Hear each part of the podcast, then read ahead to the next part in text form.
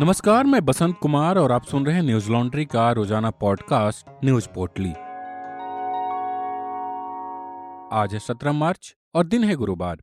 राष्ट्रवादी Congress party के नेता और महाराष्ट्र के मंत्री नवाब मलिक के बेटे आमिर मलिक ने एक एफआईआर दर्ज कराई है, जिसमें उनके पिता को जमानत पे छुड़ाने के लिए एक व्यक्ति द्वारा तीन करोड़ रुपए मांगने का आरोप है। मलिक को पिछले दिनों ईडी ने मनी लॉन्ड्रिंग के मामले में गिरफ़्तार किया था। शिकायत के बाद वीवी नगर थाने में मामला दर्ज हुआ है। पीटीआई की खबरों के मुताबिक प्राथमिकी दर्ज कराने के बाद आमिर मलिक ने कहा, मैंने प्राथमिकी दर्ज कराई है, लेकिन इसके बारे में अधिक जानकारी नहीं दे सकता, क्योंकि यह एक गोपनीय मामला है।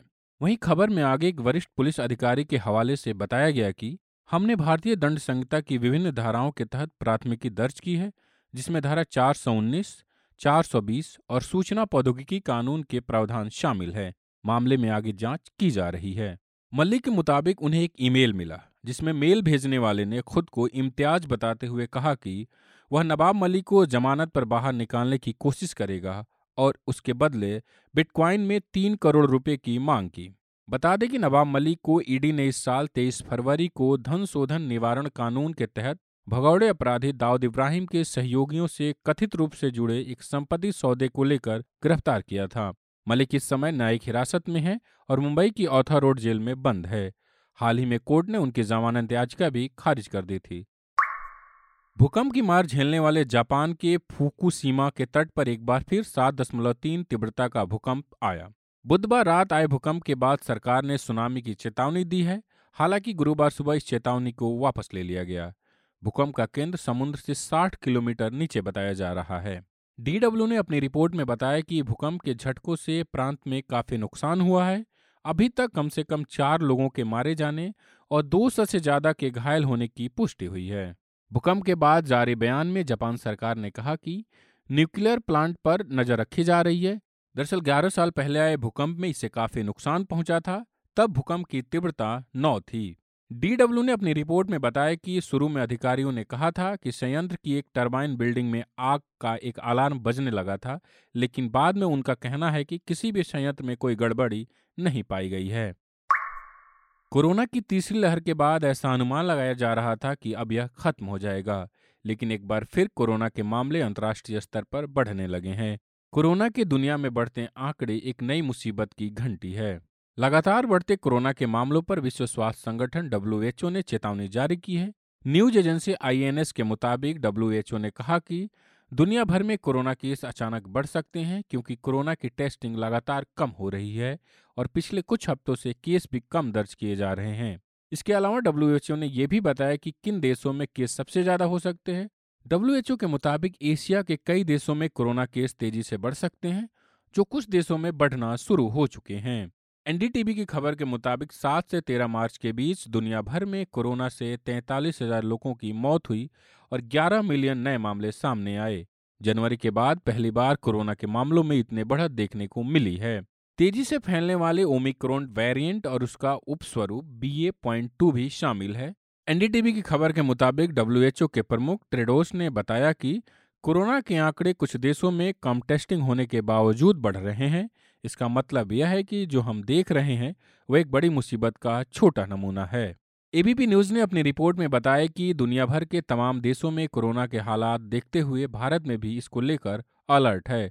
दावा किया जा रहा है कि जून तक भारत में चौथी लहर का असर देखने को मिल सकता है, इसलिए स्वास्थ्य मंत्रालय कोरोना को लेकर लगातार बैठकें कर रहा है। साथ ही अधिकारियों को निर्देश दिए गए हैं कि कोरोना के हालात पर नज़र बनाए रखें। हालाँकि फ़िलहाल देश में कोरोना केस लगातार कम होते दिख रहे हैं और इसे लेकर लगाई गई पाबंदियाँ भी लगभग हटा दी गई है। केंद्रीय स्वास्थ्य मंत्रालय के मुताबिक बीते 24 घंटों में देश भर में कोरोना के पच्चीस मामले सामने आए हैं। इस दौरान 60 लोगों की मौत हो गई। वहीं सक्रिय मामलों की बात करें तो तीस सक्रिय मामले अभी भारत में मौजूद हैं। भारत सरकार द्वारा लगातार भारतीय सशस्त्र बलों के आधुनिकरण की बात कही जा रही है। लेकिन पीटीआई की एक रिपोर्ट में सामने आया है कि सैन्य बलों के आधुनिकरण के लिए 2022-23 में दिए जाने वाले बजट में लगभग तिरसठ हज़ार करोड़ रुपए कम मिले हैं।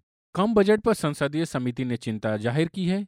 रिपोर्ट में बताया गया कि सेना को केवल बत्तीस हज़ार एक सौ पंद्रह करोड़ रुपए मिले हैं, जबकि उसे छियालीस हज़ार आठ सौ चौवालीस करोड़ रुपए की आवश्यकता थी। ऐसे ही वायुसेना को पचासी हज़ार तीन सौ तेईस करोड़ रुपए के बजाय छप्पन हज़ार आठ सौ बावन करोड़ रुपए मिले हैं और नौसेना को सड़सठ हज़ार सौ तेईस करोड़ रुपए के बदले सैंतालीस हज़ार पाँच सौ करोड़ रुपए मिले हैं। वेतन और डे टू डे की ऑपरेशन लागत के खर्चों में भी कटौती की गई है। कुल मिलाकर रक्षा सेवाओं के लिए चार दशमलव आठ सात लाख करोड़ रुपए के अनुमान के मुकाबले तीन दशमलव आठ पाँच लाख करोड़ रुपए आवंटित किए गए। पूंजी व्यय में अनुमानों और आवंटन के बीच बड़े अंतर को देखते हुए रक्षा मामलों पर संसदीय अस्थायी समिति ने कहा कि चीन और पाकिस्तान के साथ बढ़े हुए तनाव के बीच ऐसी कटौती देश की रक्षा तैयारियों के अनुकूल नहीं है। समिति ने संसद में पेश रिपोर्ट में कहा कि वित्त मंत्रालय को रक्षा मंत्रालय के अनुमानित राशि में कटौती नहीं करने के लिए कहना चाहिए। समिति ने सिफारिश की है कि आधुनिकीकरण के लिए बजट को बढ़ाया जाए और पर्याप्त बजटीय आवंटन किया जाना चाहिए ताकि खरीद और उन्नयन प्रक्रियाओं को धन की कमी के बिना किसी बाधा के पूरा किया जा सके। रूस और यूक्रेन के बीच पिछले 22 दिनों से युद्ध चल रहा है।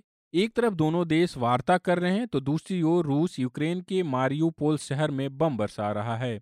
अमर उजाला ने मीडिया रिपोर्ट्स के हवाले से बताया कि रूस ने मारियोपोल में एक ड्रामा थिएटर और स्विमिंग पूल पर हवाई बमबारी की है। यहाँ सैकड़ों आम नागरिक शरण लिए हुए थे, जिसमें 80 फ़ीसदी बच्चे और महिलाएँ थी।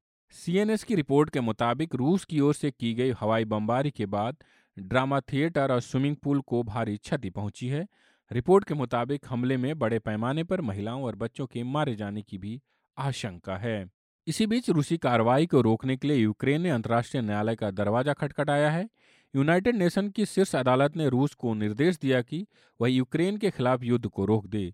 मीडिया रिपोर्ट्स के मुताबिक कोर्ट ने कहा कि जिस तरह से रूस यूक्रेन के खिलाफ सेना का इस्तेमाल कर रहा है, वह काफ़ी गंभीर है। इंटरनेशनल कोर्ट ऑफ़ जस्टिस ने अपने आदेश में कहा कि रूस तत्काल प्रभाव से 23 फरवरी को यूक्रेन के खिलाफ शुरू किए गए सन ऑपरेशन को रोके। जज जुआन डोंगे ने कहा कि अदालत रूसी संघ द्वारा बल के प्रयोग के बारे में काफ़ी चिंतित है, जो कि अंतर्राष्ट्रीय कानून में बहुत गंभीर मुद्दों को उठाता है। इस केस में सुनवाई के दौरान भारतीय जज जस्टिस दलवीर भंडारी ने रूस के खिलाफ वोट करते हुए अपनी स्वतंत्र राय ज़ाहिर की है। जस्टिस भंडारी को भारत की तरफ़ से आईसीजे में नियुक्त किया गया है। नवभारत टाइम्स की एक रिपोर्ट के अनुसार भारत ने कहा कि रूस और यूक्रेन बातचीत से इस विवाद को हल करें। अपने फैसले में आईसीजे ने कहा कि वह यूक्रेन में रूस के बल प्रयोग पर बेहद चिंतित है। और यूक्रेन की मानव त्रास्ती के बारे में पूरी जानकारी है। एक तरफ़ युद्ध खत्म होने की चर्चा हो रही है, दूसरी तरफ़ अमेरिकी राष्ट्रपति जो बाइडेन ने यूक्रेन को घातक हथियार देने का ऐलान कर दिया है। बाइडेन ने यूक्रेन को long range anti aircraft system देने की बात भी कही है। उन्होंने कहा कि अमेरिका यूक्रेन की आज़ादी के साथ खड़ा है और यूक्रेन के लोगों को हर संभव मदद पहुंचाएगा। आप जानते हैं कि न्यूज़ लॉन्ड्री किसी से विज्ञापन नहीं लेता। ना ही सरकार से और ना ही कॉरपोरेट से। हम आपके सहयोग से ज़मीनी हकीकत आप तक लाते हैं, इसलिए न्यूज़ लॉन्ड्री को सब्सक्राइब करें और मीडिया को आज़ाद रखने में अपनी भूमिका निभाएँ। आज के लिए इतना ही। आपका दिन शुभ हो। धन्यवाद। न्यूज़ लॉन्ड्री के सभी पॉडकास्ट ट्विटर आई और दूसरे पॉडकास्ट प्लेटफॉर्म पे उपलब्ध हैं। खबरों को विज्ञापन के दबाव से आज़ाद रखें। न्यूज़ लॉन्ड्री को सब्सक्राइब करें।